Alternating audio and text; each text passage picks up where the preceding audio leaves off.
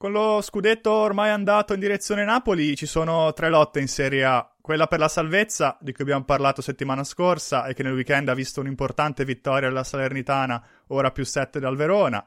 Quella per la Champions, con uh, le due milanesi, la Roma, la Lazio, l'Atalanta e forse la Juventus in, in lotta e quella per il settimo posto. In quel momento c'è appunto la Juve e anche il Bologna, lotta che si è riaccesa dopo i 15 punti di penalizzazione ai bianconeri, visto che prima le varie Udinese, Torino, Bologna e compagnia erano lì nel solito limbo a metà classifica con a metà campionato ormai quasi nulla da chiedere perché eh, i posti per l'Europa erano troppo lontani e i posti per la retrocessione anch'essi erano troppo lontani dalla, dalla parte opposta della classifica. Oggi parleremo un po' di, di queste lotte. Questa è una nuova puntata del Terzo Uomo e nello specifico analizzeremo il periodo di Roma e Atalanta, del Bologna in formissima e poi a proposito di squadre in forma parleremo anche del Manchester United che ha vinto la Coppa di Lega e ha eliminato giovedì scorso il Barcellona dall'Europa League.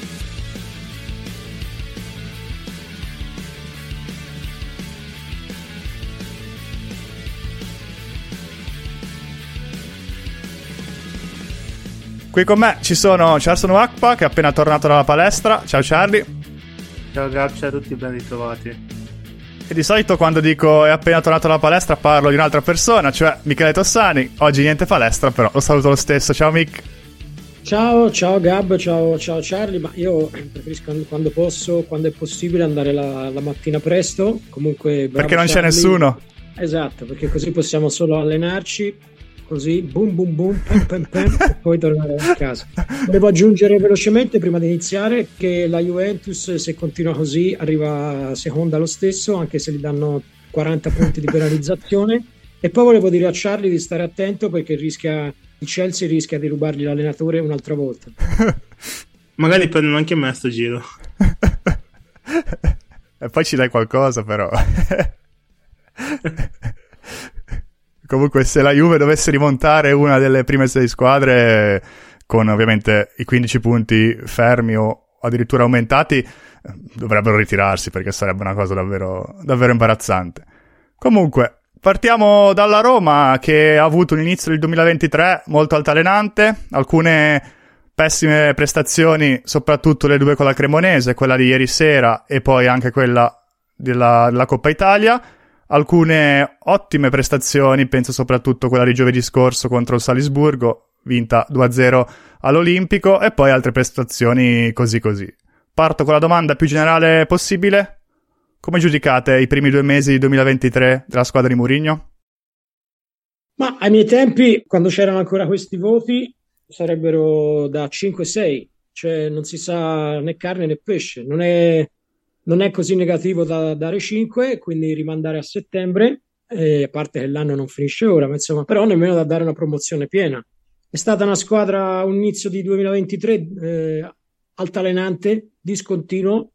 Roma, come hai detto tu, ha fatto due ottime partite con Salisburgo, anche l'andata, il risultato è casuale, ma la squadra aveva fatto due ottime partite. Eh, è una squadra che difende bene o generalmente difende bene, però fa grande fatica in, eh, davanti e, e, molto spesso deve ringraziare la sua grande capacità di andare a, a segno sui, sui, calci piazzati, perché è una squadra che fa, fa molta fatica in, nel gioco aperto. E questo è un discorso che in realtà andrebbe sarebbe va- valido anche per la Juventus, di cui magari parleremo, parleremo un'altra volta, però è chiaro che la squadra di Mourinho in questo momento è, è in difficoltà. Io credo che eh, sicuramente ci siano degli aspetti del gioco posi- dell'attacco posizionale che vadano migliorati. Secondo me una, un elemento che può dare una grossa mano è Vainaldum, perché comunque anche con la Cremonese, nel, nel naufragio, nel disastro totale della squadra, è stato il giocatore che comunque ha fatto capire eh, pur non essendo al 100%, che è di un'altra categoria, cioè rispetto al campionato, al campionato italiano. Quindi se la Roma riuscirà a recuperarlo in tempo per il rush finale, potrebbe rappresentare un upgrade notevole, anche perché serve in mezzo al campo, eh, non è solo un incursore, non è solo un invasore, è anche un giocatore che fa girare la palla e quindi è importante in quella, in quella zona del campo, anche perché libera, può liberare più avanti liberare da questi compiti e quindi lasciare un po' più avanti sia Pellegrini che, che Dybala. Però è una squadra che secondo me ha anche dei limiti strutturali. Ci sono dei giocatori qualitativamente mediocri, secondo me. Alcuni problemi che rimangono dall'epoca di Fonseca non, non sono stati risolti a livello, a livello di organico. Ci sono dei giocatori, secondo me, che per un certo livello, certe ambizioni fanno, fanno fatica e la squadra sembra che faccia fatica a tenere le due competizioni. E, e un'altra questione, secondo me, è che potrebbe esserci anche qualche aspetto mentale, perché questa è una squadra che sem- arriva sempre al punto di fare, eh, di arrivare, di fare. Ieri poteva, poteva, essere seconda se avesse vinto, quindi arriva sul, è sul punto di fare il salto, arriva a 30, però non riesce a fare 31. E quindi questo secondo me è un, è un bel problema. E poi c'è l'incognita di Mourinho perché insomma da un giorno sì e l'altro no si legge che, che il portoghese a fine stagione potrebbe lasciare. E che ultimamente sembra anche molto nervoso, non che di solito non lo eh, sia, però soprattutto però nell'ultimo potrebbe, periodo. E potrebbe anche essere derivante dal, da questo progetto, progettualità che probabilmente non è andata come gli era stata prospettata o, o come lui aveva capito che doveva, doveva essere fatta. E secondo me la rosa va detto che, che è molto corta in alcuni, in alcuni ruoli. Eh, sicuramente la, la, partenza di Zagnolo non è pesante di per sé perché comunque parliamo di un giocatore che non stava facendo granché bene in questa stagione. Però a livello numerico era comunque il, la prima opzione dei non titolari tra i giocatori offensivi perché insomma i titolari sono Pellegrini, Dybala e Ebram Zaniolo era, era, la prima alternativa di uno di, di questi tre, ma magari di Ebra no, però degli altri due sicuramente sì. E sì, è arrivato Solbakken, però non parliamo di un giocatore dello stesso livello di Zaniolo. Io credo che questa squadra abbia gli stessi pregi e difetti che aveva anche inizio stagione, nel senso che è una squadra che fatica tantissimo negli attacchi contro difese schierate, si è visto contro la Cremonese, soprattutto nella gara di Coppa Italia, e si è visto anche in tante altre partite. Secondo me uno dei problemi è il fatto che Dybala e Pellegrini giocano molto lontani, perché Dybala tende a, ad aprirsi molto sulla destra e questo non è sempre positivo. Per carità ci sta, è anche una sua tendenza al di là delle indicazioni di Mourinho, però se li avvicini riesci a creare una connessione che può permetterti di scardinare difese chiuse o comunque può permetterti di creare delle occasioni e invece giocano piuttosto lontani. Tra l'altro apro una piccola parentesi lanciando anche una piccola bomba, Pellegrini secondo me in questa stagione non sta facendo particolarmente bene e sta giocando al di sotto del livello a cui, a cui dovrebbe giocare, chiusa, chiusa parentesi. A livello di dati, nel 2023 in Serie A, secondo il modello di Opta, la Roma è decima per expected goals rigori esclusi creati a partita con appena 1,1 e questo è un dato piuttosto, piuttosto negativo. Dall'altra parte sicuramente una squadra che rimane forte in transizione, in generale in contropiede, perché ha i giocatori adatti per fare, per fare questo tipo di gioco e poi, come hai detto te prima Mick, è fortissima su, sui cross da, da palla inattiva. Sempre secondo i dati di Opta è la prima squadra in Serie A per XG creati appunto su, su palla inattiva, rigori esclusi con 9,93 ed è la quarta per gol segnati con 9, soltanto Juventus, Napoli e Inter hanno, hanno fatto meglio. E prima di sollecitare Ciali volevo farti una domanda mica a proposito dei, delle palle inattive e nello specifico dei corner. Te qualche settimana fa, se non sbaglio dopo la gara con l'Empoli in cui la Roma nei primi 20 minuti ha martellato la squadra di Zanetti con questi cross da, da corner, segnando anche due reti, ti sei riguardato tutti, tutti, i calci d'angolo che ha fatto la Roma in questa stagione e volevo chiederti, hai scritto anche tra l'altro un articolo su, sul tuo sito La Gabbia d'Enrico, quali sono i pattern, quali sono le chiavi che rendono questa squadra così forte in, uh, in tale aspetto del gioco? Eh, secondo me un, un, elemento base, anzi l'elemento base, eh, se, vi ricordo, se gli ascoltatori più attenti se lo ricorderanno quando parlammo con Gianni Vio, è avere, il, è avere un battitore efficace, perché tu puoi preparare qualsiasi tipo di giocata, qualsiasi tipo di attacco giusto, corretto al dispositivo difensivo avversario, uomo mista o zona pura che sia, ma se non hai uno che ti sa mettere la palla dove tu vuoi che arrivi, eh, c'è poco da fare. E la, la, non ci sono tanti giocatori che prima, tanti anni fa, ogni squadra aveva uno, un giocatore che sapeva calciare le palle da fermo bene, anche le squadre medio-piccole. Adesso questo tipo di giocatore è un po', è un po sparito. La Roma ne ha due, perché ha Pellegrini e Dybala. Quindi ha due giocatori eh, che possono mettere la palla, fra l'altro calciando con due piedi diversi, come piede forte, uno mancino, uno destro, possono mettere la palla praticamente dove vogliono. La squadra tende a difendere con tre che rimangono dietro in marcatura copertura preventiva, va a saltare con, eh, con tutti gli altri, soprattutto contro squadre che difendono con tutto il blocco difensivo. Di solito siamo abituati a vedere le squadre negli ultimi anni portano 5 saltatori, la Roma ne porta anche 6 contro avversari che difendono con tutti e 10 gli uomini di movimento dentro l'area e tendono a isolare i saltatori perché comunque hanno una batteria di saltatori impressionanti, Smalling, eh, lo stesso Cristante, eh, anche Matic, quindi hanno dei, dei saltatori che vanno ad attaccare ognuno una zona prestabilita cercando di sfruttare l'uno contro uno che molto spesso è un mismatch a loro, a loro favore. E quindi queste sono le caratteristiche della, della squadra. Eh, quando c'era Zagnolo l'anno scorso, se vi ricordate, spesso contro le squadre a zona la Roma buttava la palla sul secondo palo, sul palo lungo dove c'era Zagnolo, che faceva la sponda o deviava direttamente verso, verso la porta. Adesso invece c'è stata questa, questa sorta di, di, modifica o comunque di, di, precisazione, però mi sembra che l'idea base sia quella di creare degli uno contro uno, attaccando tutto lo specchio di porta, quindi c'è chi attacca il primo palo, c'è chi attacca la zona centrale, c'è chi attacca il secondo palo, creando degli uno contro uno eh, dove spesso la marcatura o comunque il confronto con i difendenti è nettamente a favore della Roma. Infatti è difficile vedere una squadra avversaria che riesce a pulire la palla subito d'impatto, anche perché la calciano bene, ecco, come avevamo detto. Charlie, vuoi aggiungere qualcosa? Sì, sempre sulle palle inattive, io ricordo l'anno scorso anche diverse spizzate di Cristante che attaccava il primo palo proprio per cercare magari sì. qualcuno in grado di andare a giocare la seconda palla. Un altro giocatore poi che è molto forte in queste situazioni è i Bagnets, comunque in generale la Roma ha un'ottima struttura fisica e conferma un po' quello che è alla fine un trend tipico di Mourinho di avere giocatori alti piuttosto strutturati per questo tipo di situazioni. Penso soprattutto allo United dove c'erano i vari Lukaku, Pogba, Fellaini che erano giocatori comunque sulle palle native potevano rendersi pericolosi. Collegandomi a quello che avete detto voi, più in generale sulle difficoltà di questa squadra in fase offensiva, chiaramente la Roma non è una squadra che ama fare la partita, cioè ama attaccare con uh, tanto possesso, una squadra che ha bisogno di avere campo davanti.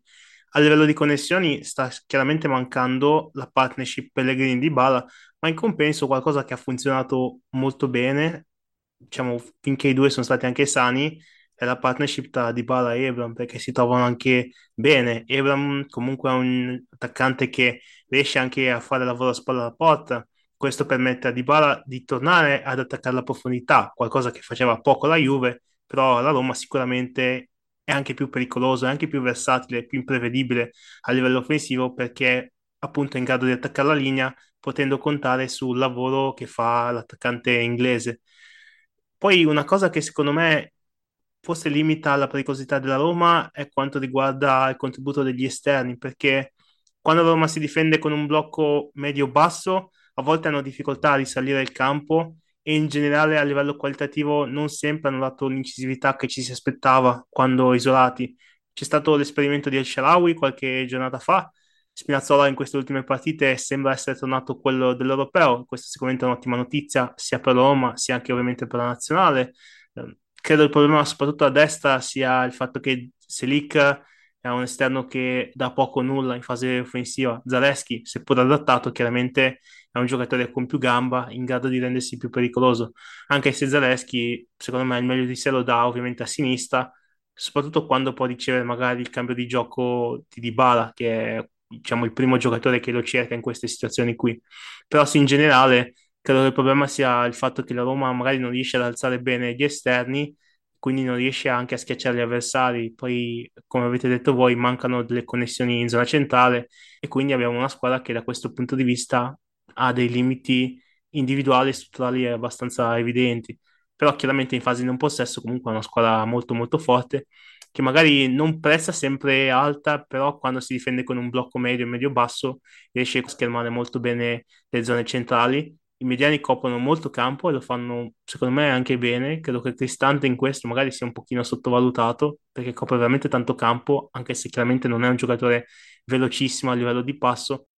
E in generale sicuramente se la Roma ha dei limiti offensivi, credo che alla fine più delle volte la solidità difensiva riesca ad essere diciamo quell'arma in più, quel fattore di vantaggio che permette a questa squadra di consolidare risultati positivi. Fino a livello di classifica è sempre lì, cioè la Roma sta oscillando zona Champions, zona Europa League, chiaramente ci vorrebbe più continuità, però in questo momento dietro a Napoli nessuna sta riuscendo ad avere continuità e questo secondo me lascia anche qualche interrogativo sul rendimento in generale di queste squadre e forse in maniera un po' provocatoria, senza togliere nulla al Napoli, anche sulla competitività che c'è quest'anno in Serie A a livello di top, a livello di big. Magari dopo ne parliamo un pochino, dopo aver parlato anche dell'Atalanta. Tornando sulla Roma e la sua fase difensiva, sicuramente la Roma in questo aspetto lavora benissimo, è molto brava a chiudere le zone centrali, difende benissimo l'area, è prima in Serie A per qualità media dei tiri concessi agli avversari, cioè per non penalty expected goals per tiro, con 0,07 XG per tiro concessi agli avversari è la migliore, poi ci sono altre squadre che hanno 0,08, però nessuna ha 0,07 come, come, la squadra di Mourinho, e in questo 2023 ha, ha concesso appena 0,6, poco più di 0,6 XG a partita, a rigori esclusi, eh, anche qui, prima, prima, nel nostro campionato, e insomma in questo aspetto c'è davvero poco da, da dire, da criticare a Mourinho. Purtroppo Rui Patricio non è sempre stato impeccabile, questo va detto soprattutto riguardo la prima parte di stagione. Ora magari qualche, ha fatto qualche errore grave in meno, però non è che ti dà quel valore aggiunto che invece magari la Roma vorrebbe avere, perché comunque quelle poche chance che vengono concesse capita che non, non neanche tanto raramente che la Roma prenda gol. Volevo poi sottolineare la, la stagione di Matic. Matic è l'ennesimo giocatore per certi versi scartato o non considerato più adatto dal, dal calcio inglese, che viene, la Roma ce n'ha già un altro, Smalling, che viene poi in Italia e detta legge, perché oggettivamente Matic ci sono delle partite dove è stato nettamente dominante davanti alla difesa. È un giocatore che fa muro, protegge benissimo la difesa, è un elemento fondamentale nei, nei dati difensivi della Roma, facendo schermo davanti alla difesa. Con Cristante forma una coppia che forse manca in qualcosa dal punto di vista del possesso, ma credo che se la Roma dovesse riuscire a ritrovare alla svelta in piena forma Wijnaldum, una coppia Wijnaldum e Matic potrebbe essere importante nel, nel rush finale del campionato. Detto questo, Matic è un giocatore anche bravo in possesso, tant'è vero che nei cluster di Soccer Met è classificato come un build up, build up director, quindi è un giocatore, non è magari un regista classico che cambia il gioco da un fronte all'altro o da destra a sinistra o viceversa, gioca spesso, gioca palla nella zona in cui ne entra in possesso o gli viene passata. Però è un giocatore che ha anche delle doti interessanti dal punto di vista del, del palleggio e che contribuisce anche alla fase offensiva. Quindi, secondo me, è stato uno degli acquisti più azzeccati della, della Serie A di quest'anno.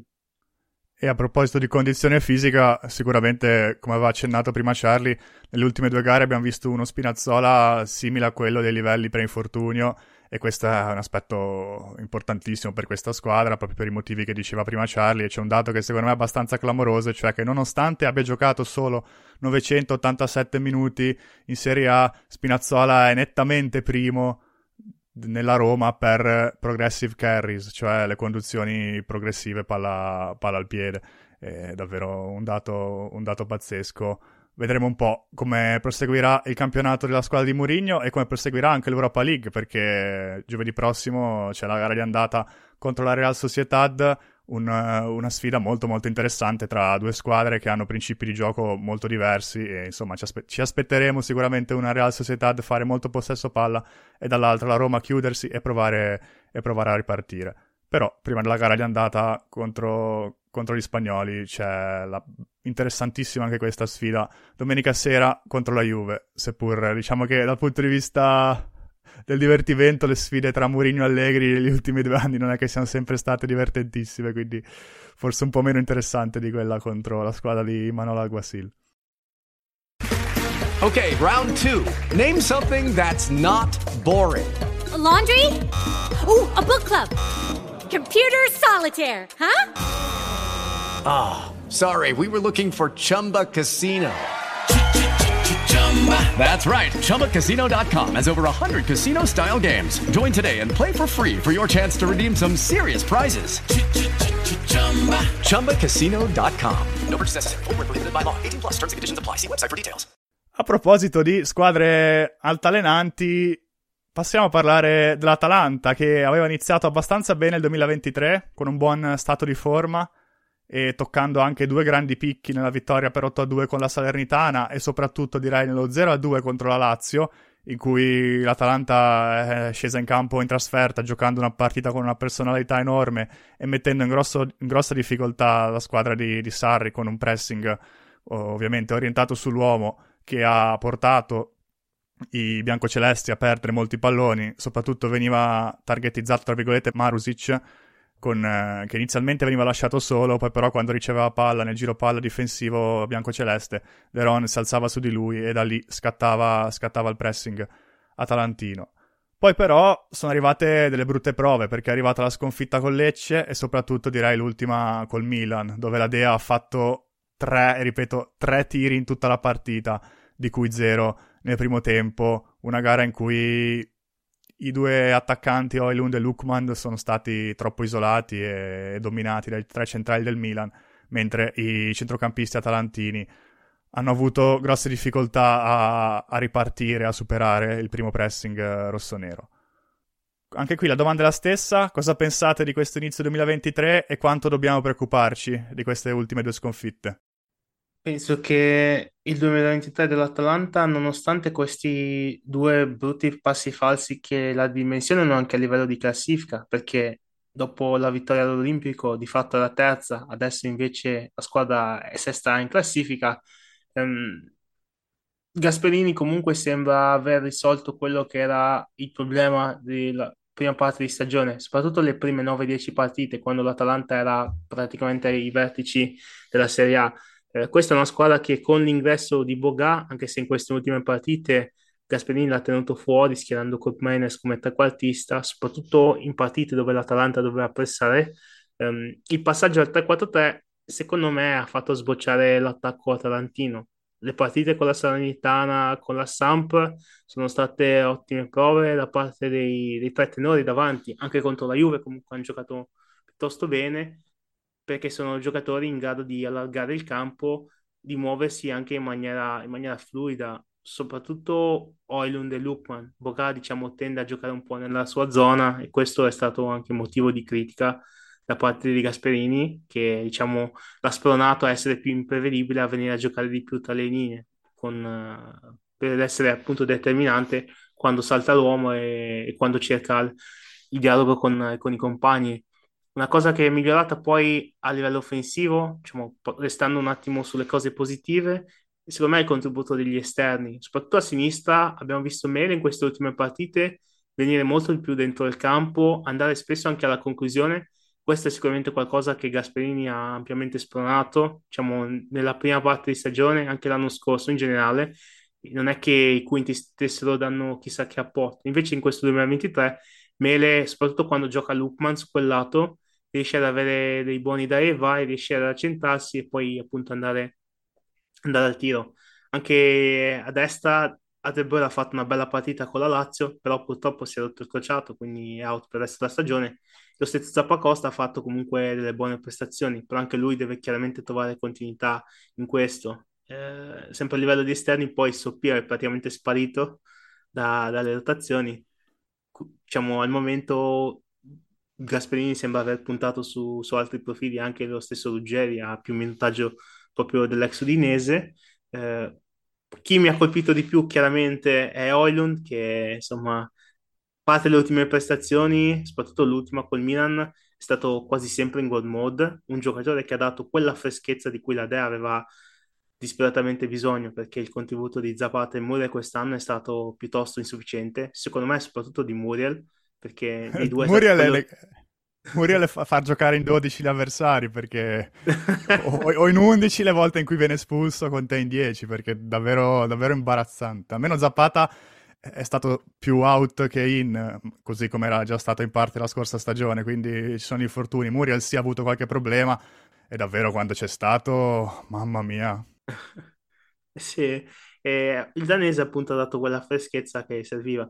Una cosa che mi piace molto del, del suo modo di giocare è che lui riesce quasi sempre nell'arco dei duelli individuali con i suoi marcatori a trovare quella scelta di gioco, quel movimento che è controintuitivo.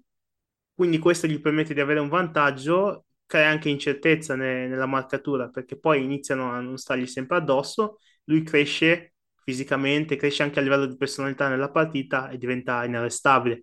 È un giocatore con una buona tecnica che sa ricevere bene, spalla la porta, sa dialogare nello stretto, questo l'abbiamo visto soprattutto con Lukman, anche quando deve attaccare la profondità lo fa molto molto bene, molto molto bravo ad attaccare la linea, molto bravo a portare fuori posizione i centrali e poi chiaramente ha un allungo davvero impressionante. L'abbiamo visto in quell'azione dove andava al triplo della velocità di Luis Alberto e Isai contro la Lazio quando si è fatto tipo 70 metri palla al piede, però poi ha ciccato la conclusione a tu per tu. E sicuramente, insomma, la crescita, l'esplosione danese è la cosa, la cosa migliore di questa squadra. Anche il contributo di Scalvini dietro è stato buono. Secondo me, se l'Atalanta riesce a tenerli entrambi quest'estate, e penso che Oilun penso rimanga, su Scalvini si parla di una possibile cessione, però spero per loro che rimanga anche lui. Se dovessero rimanere, la prossima stagione sarebbe, sarà molto interessante da seguire questa squadra perché mi aspetto un'ulteriore crescita da parte di entrambi. Una cosa appunto in cui deve migliorare la squadra è la concentrazione, la tenuta. Ci sono stati degli ottimi picchi, però al tempo stesso anche delle partite dove la squadra ha faticato a entrare in ritmo. Penso al brutto primo tempo con lo Spezia, in cui ha concesso anche tanto a livello di ripartenze. Penso all'ultima giornata col Milan, anche comunque con Lecce, dove sì, non ha concesso tanto, però non è sempre stata diciamo, attenta da questo punto di vista. È una squadra che ha ancora qualche piccola sbavatura e questo purtroppo incide poi a livello, a livello risultati. Però in generale credo che la Dess è sempre lì e lotterà fino alla fine. Mick? Io non ho da aggiungere nulla. Allora dico un'ultima cosa, e cioè che non mi piace quando Gasperini fa giocare Cup Miners eh, trequartista perché la mediana composta da Deron e Ederson ha troppa poca qualità e quindi quando affronti un avversario che ti pressa alto e non ti lascia spazi, eh, l'Atalanta fa fatica a ripartire, perde molti palloni lì. L'abbiamo visto contro il Milan, dove appunto i centrocampisti rossoneri hanno dominato quegli atalantini con un Tonali in spolvero.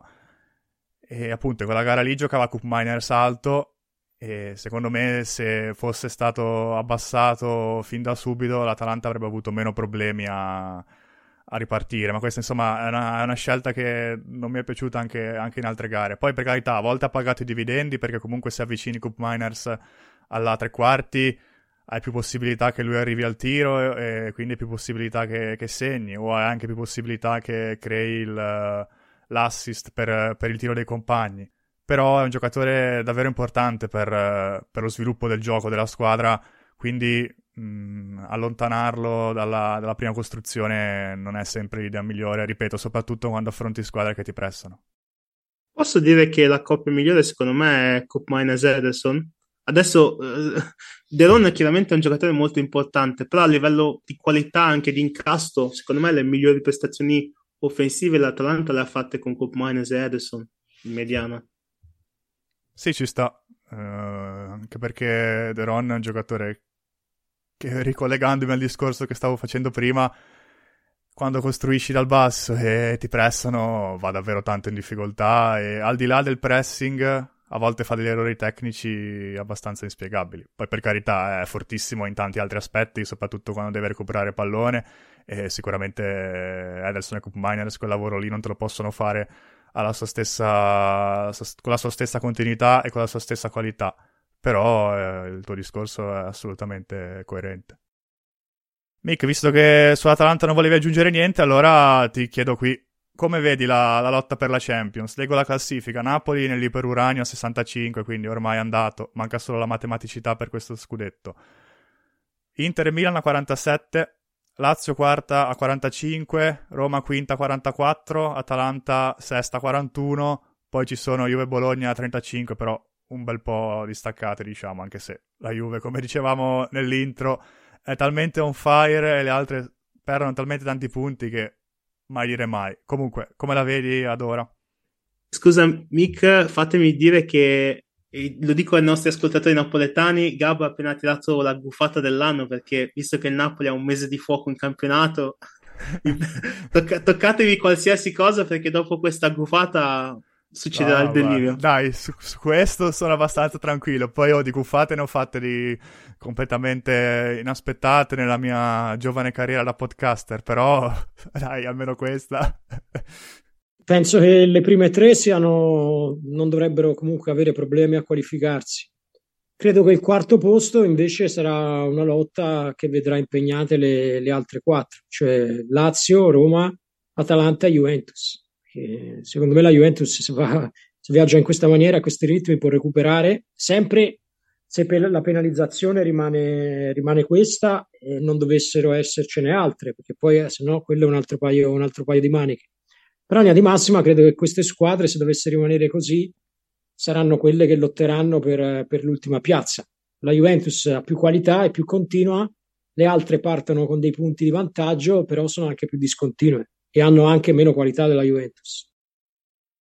Sulle milanesi aggiungo che secondo me è abbastanza grave che siano lì, cioè dovrebbero avere 6-7 punti in più per la qualità delle rose che hanno, invece anche io credo che si qualificheranno, però ad ora non hanno quella certezza lì, visto che la classifica dice che sono molto vicine a, alle romane un po' meno all'Atalanta, però ecco, secondo me entrambe per motivi diversi hanno X punti in meno. Il Milan perché ha avuto quel crollo clamoroso a gennaio, inizio febbraio, l'Inter perché è una squadra completamente inaffidabile che ti può perdere o pareggiare con chiunque e quindi appunto non hanno quei... quella distacco in classifica dalle altre che secondo me per la rosa che hanno avrebbero dovuto avere. Comunque perché si gioca, si è giocato tanto, c'è stato anche il mondiale, è vero che c'è stata la pausa, però forse per l'impressione che si giochi e anche quello che è successo nei due anni con il Covid, l'impressione è quella che si giochi tutti i giorni e, e che quindi si sia arrivati quasi alla fine, ma in realtà mancano ancora 14 sì. partite, quindi c'è un bel po' ancora. Eh sì, sono tante. Passiamo a parlare del Bologna, una delle squadre più in forma del campionato. Al momento, come dicevo nell'introduzione, settima a pari punti con la Juve, a 35 nello specifico. Eh, settimo posto, lotta per il settimo posto che appunto si è ravvivata dopo i 15 punti di penalizzazione alla Juve, che non sapremo se verranno confermati, aumentati o, o tolti, lo scopriremo nelle, nei prossimi mesi. E settimo posto che non sappiamo nemmeno se varrà una qualificazione in Europa, visto che c'è la variabile Coppa Italia. Infatti, nel caso in cui dovesse vincere una squadra che non arriva in campionato tra le prime sette, il settimo posto non, non porterebbe a nessuna qualificazione. Comunque, veniamo al, al Bologna. Come gioca questa squadra da quando è arrivato Tiago Motta? Com'è cambiata e quali sono i suoi punti di forza secondo voi? Allora, ci è voluto un bel po' prima che Tiago Motta riuscisse a trovare una conformazione ideale. Ha sperimentato molto nelle prime 4-5 partite, però alla fine è un Bologna che è tornato a giocare in pianta stabile con la difesa a 4. Gioca con un 4-2-3-1, può anche essere un 4-3-3 dipende molto dall'interpretazione dei centrocampisti che hanno sempre uno scaglionamento abbastanza fluido. Motta è un allenatore che alla fine ha riportato un calcio di palleggio, un Bologna molto diverso da quello, penso, a due anni fa. La migliore versione del Bologna di Mihailovic, che era una squadra molto intensa, molto diretta, anche col pallone. Questo Bologna è sì una squadra che prova a pressare, prova a pressare alta e ha anche dei buoni numeri per quanto riguarda il PPDA. In Serie A infatti è terzo dietro a Fiorentina Milan per PPDA, ehm, sia da quando c'è Motta sia più in generale in stagione. Bologna appunto prova a recuperare palla in zone avanzate proprio per creare delle situazioni potenziali con cui attaccare appunto l'avversario scoperto in transizione, però anche una squadra che ha la personalità per costruire dal basso, per fare la partita e schiacciare gli avversari. In questo ha molto peso sicuramente il centrocampo, c'è il triangolo formato da Scouten, Nico Dominguez e se vogliamo anche la rivelazione Luis Ferguson che eh, mi, mi permettano i tifosi del Bologna, credo sia un po' la versione premium del McKenny che abbiamo visto con Pirlo, perché è un giocatore molto molto bravo a giocare senza palla, attaccare gli spazi, un centrocampista molto dinamico, bravo, bravo anche ad attaccare l'area e insomma questi tre, chiaramente Scouten è quello più fisso dei tre, però insomma questi tre danno una buona mobilità al centrocampo e permettono alla squadra di avere un buon palleggio. Posso dire che se, se Ferguson è la versione premium di McKenny, Nico Dominguez è la versione discount di Enzo Fernandez, cioè un giocatore che sa fare tantissime cose perché può aiutarti in regia, eh, giocando al fianco sinistro di, di, Scouten, ma può andare anche a avere un impatto nella metacampo avversaria. Insomma, un giocatore che sa fare varie cose, sa giocare con intensità, sa giocare a ritmi più bassi. Insomma, un giocatore duttile e abbastanza completo, di cui io parlo bene ormai da qualche anno e mi aspetto da qualche anno che venga acquistato da una big di Serie A. E invece poi continua a rimanere a Bologna, continua a fare buone stagioni, non straordinarie, però buone sì, quando secondo me in una big farebbe comodo non come titolare ma come alternativa. Pensate ad un Milan che, do- che con Benassare e Tonali titolari ha Nico Dominguez come prima alternativa, secondo me sarebbe un'ottima cosa, cioè quando Benasser è infortunato, cosa che purtroppo capita non di rado, avere Nico Dominguez lì al posto delle altre alternative che il Milan ha, secondo me sarebbe un valore aggiunto. Ma anche lo stesso Scouten, che insomma è più vecchio di Nico, ha due anni in più, però è uno dei centrocampisti che negli ultimi anni è sempre stato abbastanza accostato a una big. Diciamo, il problema di Scouten secondo me è la sua discontinuità, perché ha quelle classiche 3-4 partite dove sembra veramente uno dei migliori 5 mediani nel nostro campionato, poi nelle altre fa sì un lavoro molto importante, molto oscuro, però non riesce mai a toccare quei picchi che tocca appunto in queste, queste partite, anche se al momento insomma la squadra è in forma e il centrocampo sta girando, sta girando la grande.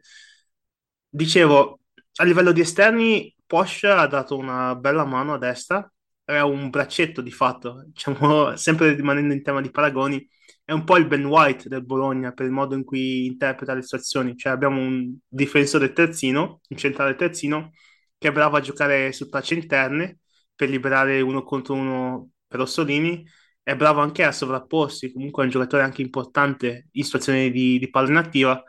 A sinistra, e qui muovo una critica a Tiago Motta, gioca Cambiaso, o meglio, dovrebbe giocare sempre Cambiaso. Io non capisco perché Motta abbia insistito così tanto su Lico Ianis quando c'è una differenza enorme tra i due a livello tecnico.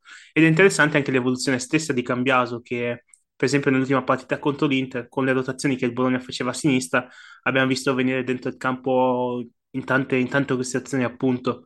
Quindi è una squadra che comunque nella zona centrale sugli esterni ha una, una buona pericolosità. Poi anche, anche davanti Orsolini è in God mode quest'anno e, e Soriano spostato come finto esterno quando si accentra, insomma, permette di avere un riferimento sulla tre quarti. Secondo me però non è una squadra perfetta, una squadra che non sempre fatica non sempre riesce a controllare insomma, il gioco, non sempre crea tanto, è anche un po' carente a livello proprio qualitativo in uno contro uno nell'ultimo terzo, perché non ha chissà che esterni driblomani. Questo secondo me è anche un po' una conseguenza del fatto che negli ultimi, nell'ultimo anno e mezzo la squadra si era spostata a una difesa 3 con dei quinti, insomma, che non erano il massimo della vita nel saltare l'uomo. Su Orsolini mi ricordo che durante il periodo del lockdown Avevamo intervistato Emilio De Leo, storico collaboratore tecnico di Mihailovic, secondo me uno dei più bravi collaboratori tecnici che ci siano nel, diciamo, nel panorama della, della, Serie A, e gli avevamo chiesto appunto proprio di, di, Orsolini, che in quel momento lì era all'apice della sua carriera fino a, a questi ultimi mesi. E poi però dopo, dopo, la ripresa del campionato in, nell'estate 2020, Orsolini non, to- non aveva più toccato quei picchi lì era stato abbastanza discontinuo, probabilmente anche a livello caratteriale di rapporto con, eh, con l'allenatore non sempre c'era stato, non sempre era andato tutto bene. Aveva segnato sì qualche gol, però molti su rigore. Insomma, era un giocatore che sembrava essersi un po' perso. Invece in questi ultimi mesi si è ritrovato e sta giocando ad un livello, ad un livello altissimo. Mick, che è più forte sotto porta tra Posh e Holland? Posh? No, non lo so. Sì, sì, è palese, dai. comunque, comunque, del Bologna, intanto mh, mm, se fossi un tifoso del Bologna farei gli scongiuri perché questa settimana ho visto tre analisi in giro e anche diversi thread su Twitter, quindi sicuramente il Bologna potrebbe subirne il contraccolpo e cominciare a calare improvvisamente. Eh, però, ah no, aspetta, una quarta analisi perché ho visto anche quella di Horn Castle su, su, The Athletic. su The Athletic, quindi anche all'estero si stanno occupando del, del Bologna. A parte questo, però, secondo me Tiago Motta ha un merito principale, ha sollevato questa squadra dalla mediocrità. Per anni il Bologna, fin dall'epoca di Donadoni, per me è sempre stata la squadra simbolo di una, certo, di una certa categoria di un certo gruppo di squadre, quelle che a febbraio avevano finito il campionato, cioè non, non sarebbero mai state invischiate nella lotta per non retrocedere, ma non erano nemmeno in grado di, di lottare per l'Europa.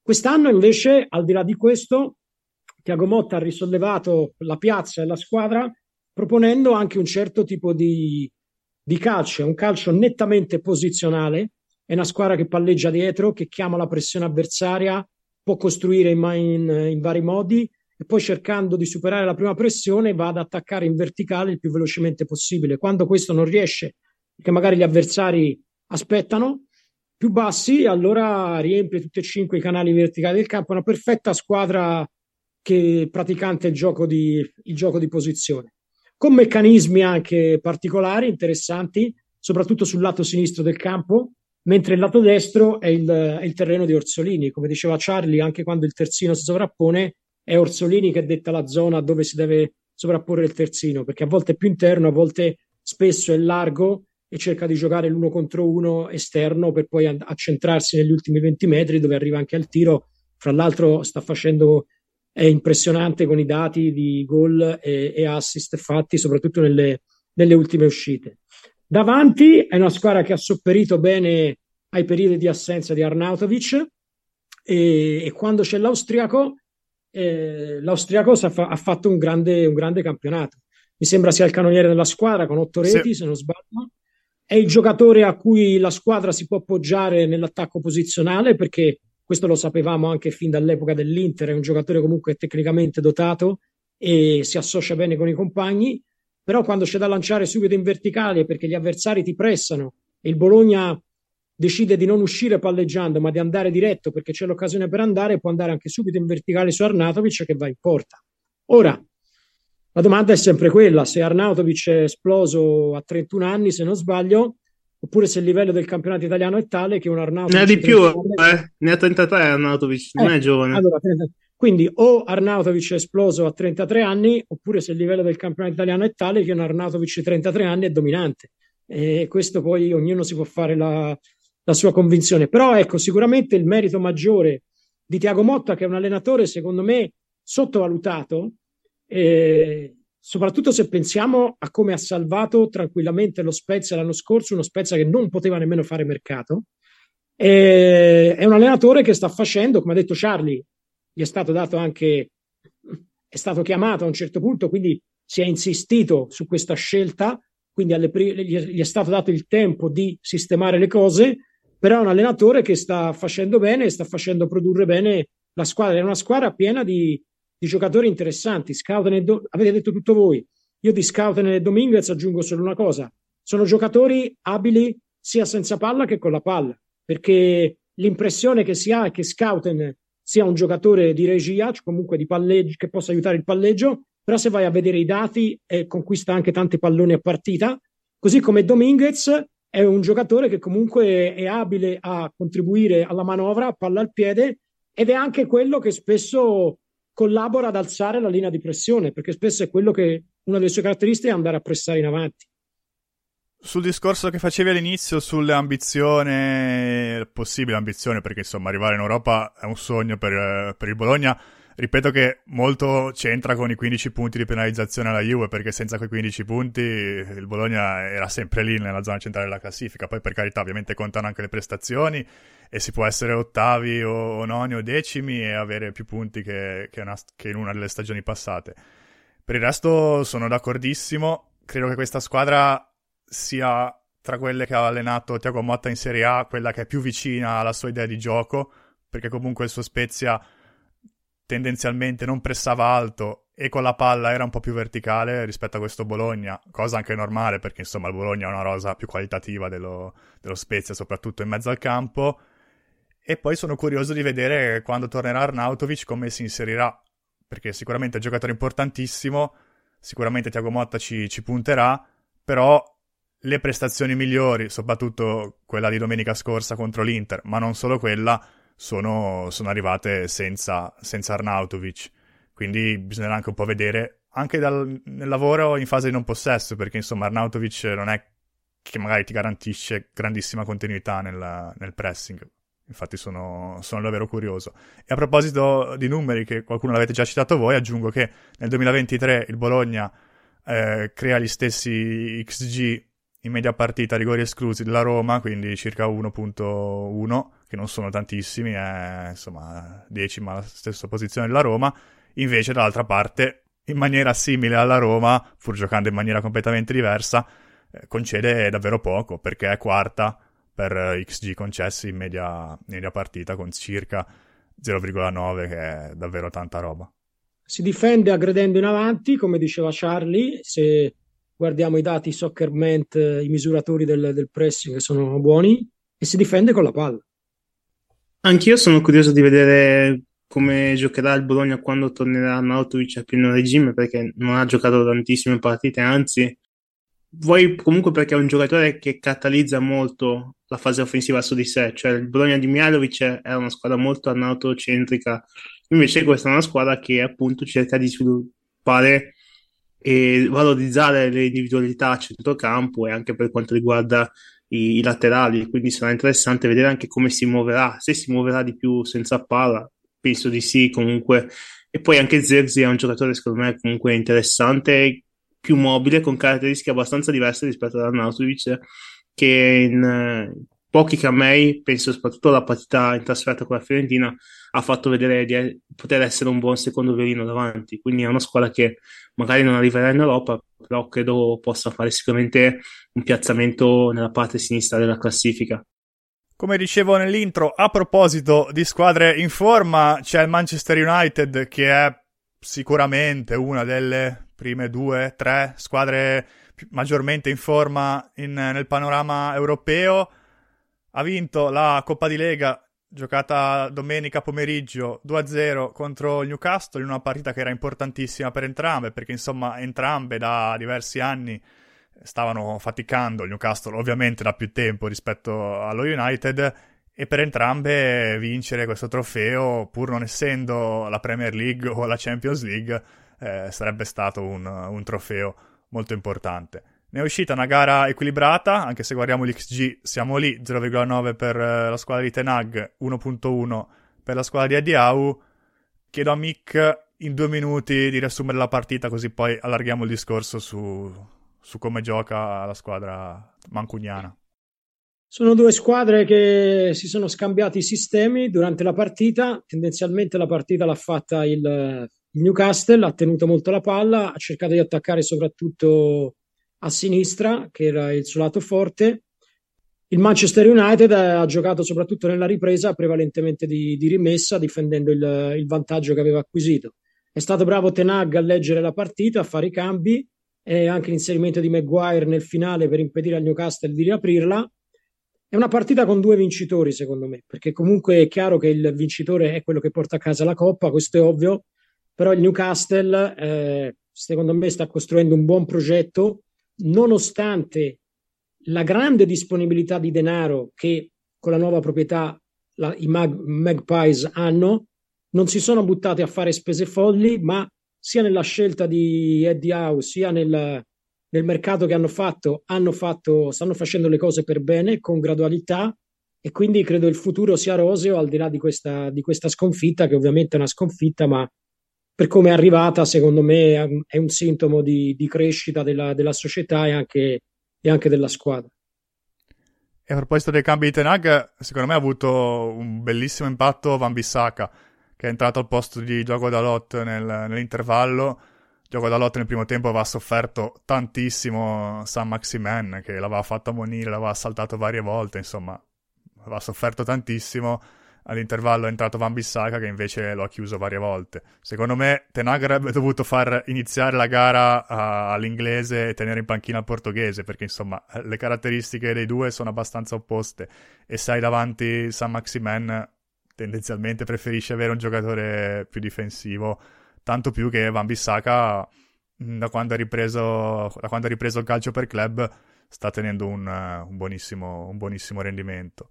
Lato Newcastle aggiungo che è mancata un po' di precisione nell'ultimo terzo, soprattutto a destra, che insomma è la zona forte della squadra con Almiron eh, che tecnicamente non è stato perfetto e anche Trippier con i suoi tantissimi cross eh, non è stato preciso perché ne ha provati 11 ma solo uno è andato, andato a buon fine. Comunque, come detto, allarghiamo il discorso su, sullo United.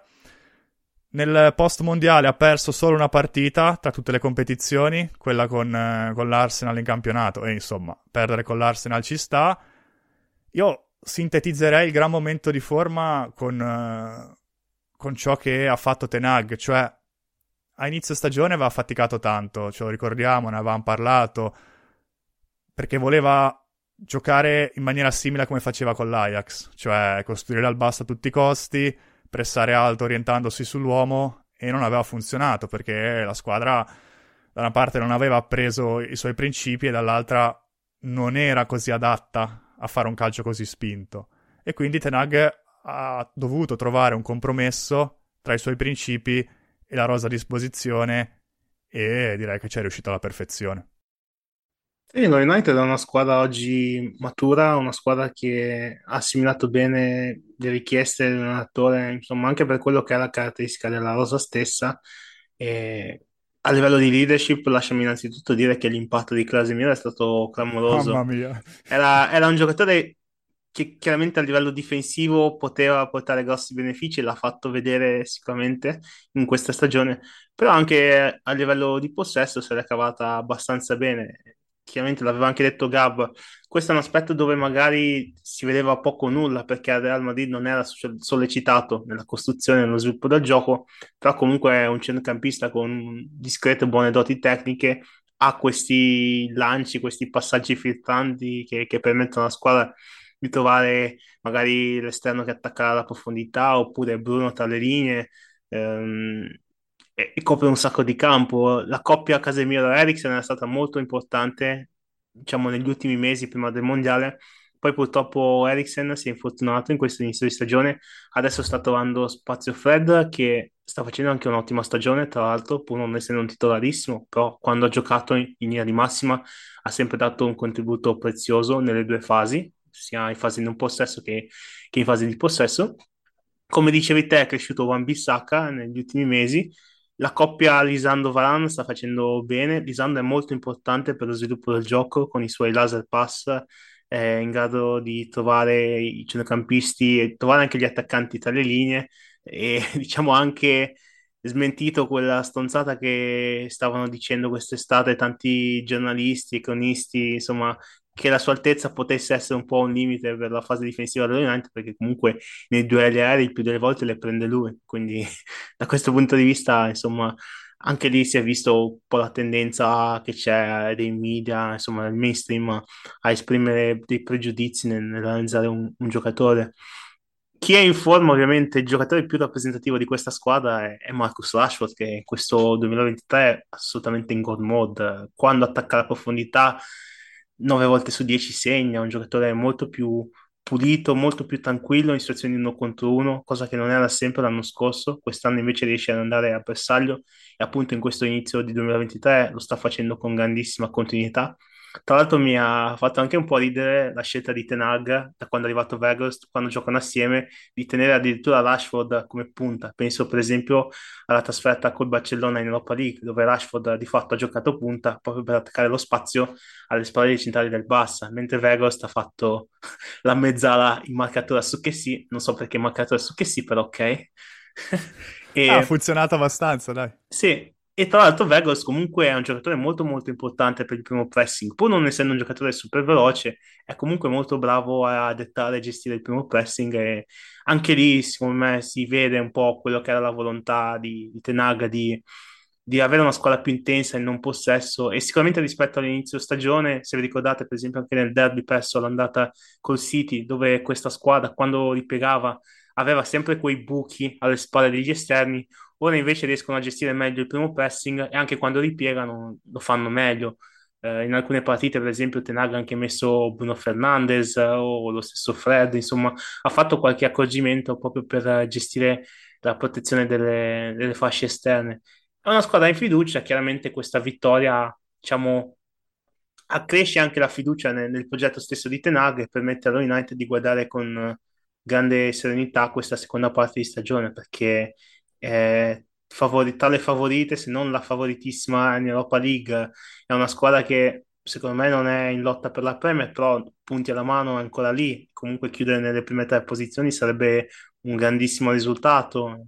È una squadra competitiva e insomma il tecnico olandese da questo punto di vista ha avuto anche un grande impatto, anche a livello direi di disciplina, perché comunque è stato molto intransigente rispetto ad alcuni giocatori, penso a Rashford, penso anche alla gestione del caso Ronaldo in questo la dirigenza la proprietà l'ha secondato, secondo me, bene.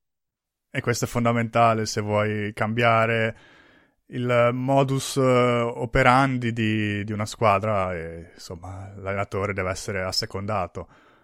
E il fatto che Ronaldo sia stato fatto fuori e sia stata data ragione a Tenag dimostra perfettamente come lo United abbia, abbia fatto bene, anche se magari in un altro periodo storico non sarebbe andata così, visto che comunque parliamo di un Cristiano Ronaldo nella fase calante della sua carriera. Chi sta facendo bene, come hai detto te Charlie, è Rashford che nella, nella Coppa di Lega è stato fondamentale perché ha segnato 6 gol e 2 assist in tutta la competizione. Però io credo che il giocatore più importante della squadra sia Casemiro, perché da quando è stato inserito come titolare fisso, davvero la squadra ha svoltato, perché ti fa un lavoro difensivo che è mostruoso. Prima la squadra in transizione soffriva tanto, ora con Casemiro invece soffre molto meno, perché lui è sempre lì, può andare a chiudere sull'esterno, può chiuderti centralmente, in alcune situazioni si abbassa anche in mezzo ai due centrali, soprattutto in area di rigore per difendere sui cross, cosa che faceva già spesso e bene a Real Madrid e poi anche in fase di, di possesso, pur non essendo Tony Cross o Andrea Pirlo, dà comunque un, un, buon contributo e gli ho visto fare varie volte degli ottimi laser pass per magari Bruno, Fred, Eriksen o compagni che, che vanno a ricevere tra le linee, soprattutto nelle partite contro, contro squadre di, di livello inferiore.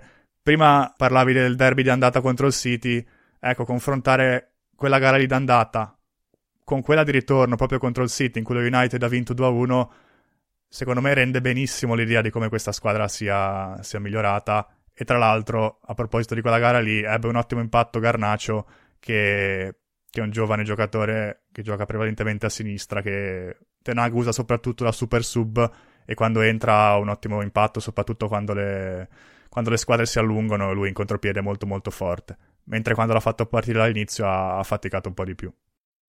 Mick, cosa vuoi aggiungere su Tenag e le sue scelte a volte un po' strane? No, avete detto tutto voi. Secondo me, sai, le, le scelte sono strane, ma poi se funzionano vuol dire che, che ha ragione Tenag.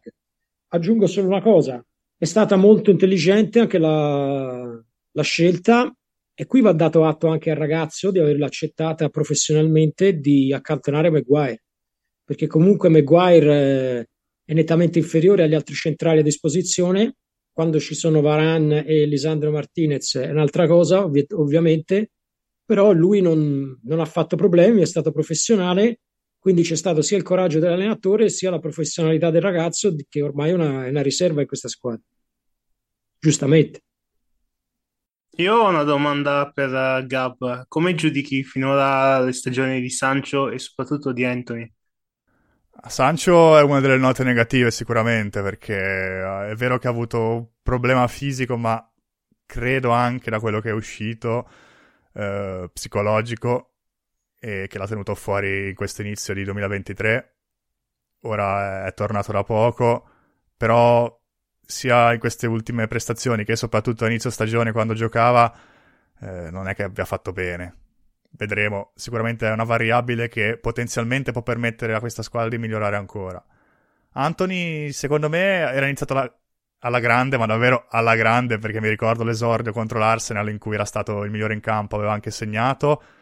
Poi però ha avuto la fase centrale, cioè diciamo il mese prima dell'inizio del mondiale e questi primi due mesi di 2023 bruttini, in cui infatti aveva anche perso un po' il posto però nelle ultime due partite è sicuramente cresciuto perché ha giocato bene contro, contro il Barcellona, segnando anche e ha giocato discretamente contro, contro il Newcastle domenica.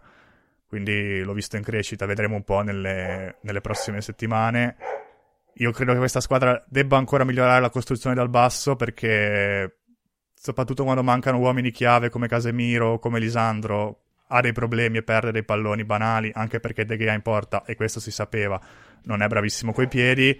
E poi Vegorst è vero che è, import- è importante per il pressing ed è, ed è un giocatore che tatticamente è utile, sorprendentemente, però quando, quando attaccano non è molto partecipe, un po' scollegato dalla squadra e anche a livello di lavoro spalla alla porta secondo me può fare, può fare di meglio, però stanno vincendo con lui in campo, quindi poco altro da dire.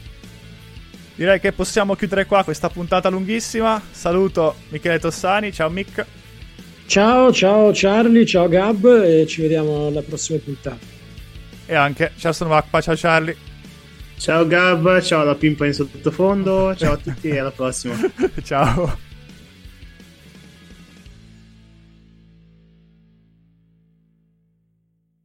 With lucky landslots, you can get lucky just about anywhere. Dearly beloved, we are gathered here today to. Has anyone seen the bride and groom? Sorry, sorry, we're here. We were getting lucky in the limo and we lost track of time. No, Lucky Land Casino, with cash prizes that add up quicker than a guest registry. In that case, I pronounce you lucky. Play for free at LuckyLandSlots.com. Daily bonuses are waiting. No purchase necessary. Void where prohibited by law. 18 plus. Terms and conditions apply. See website for details.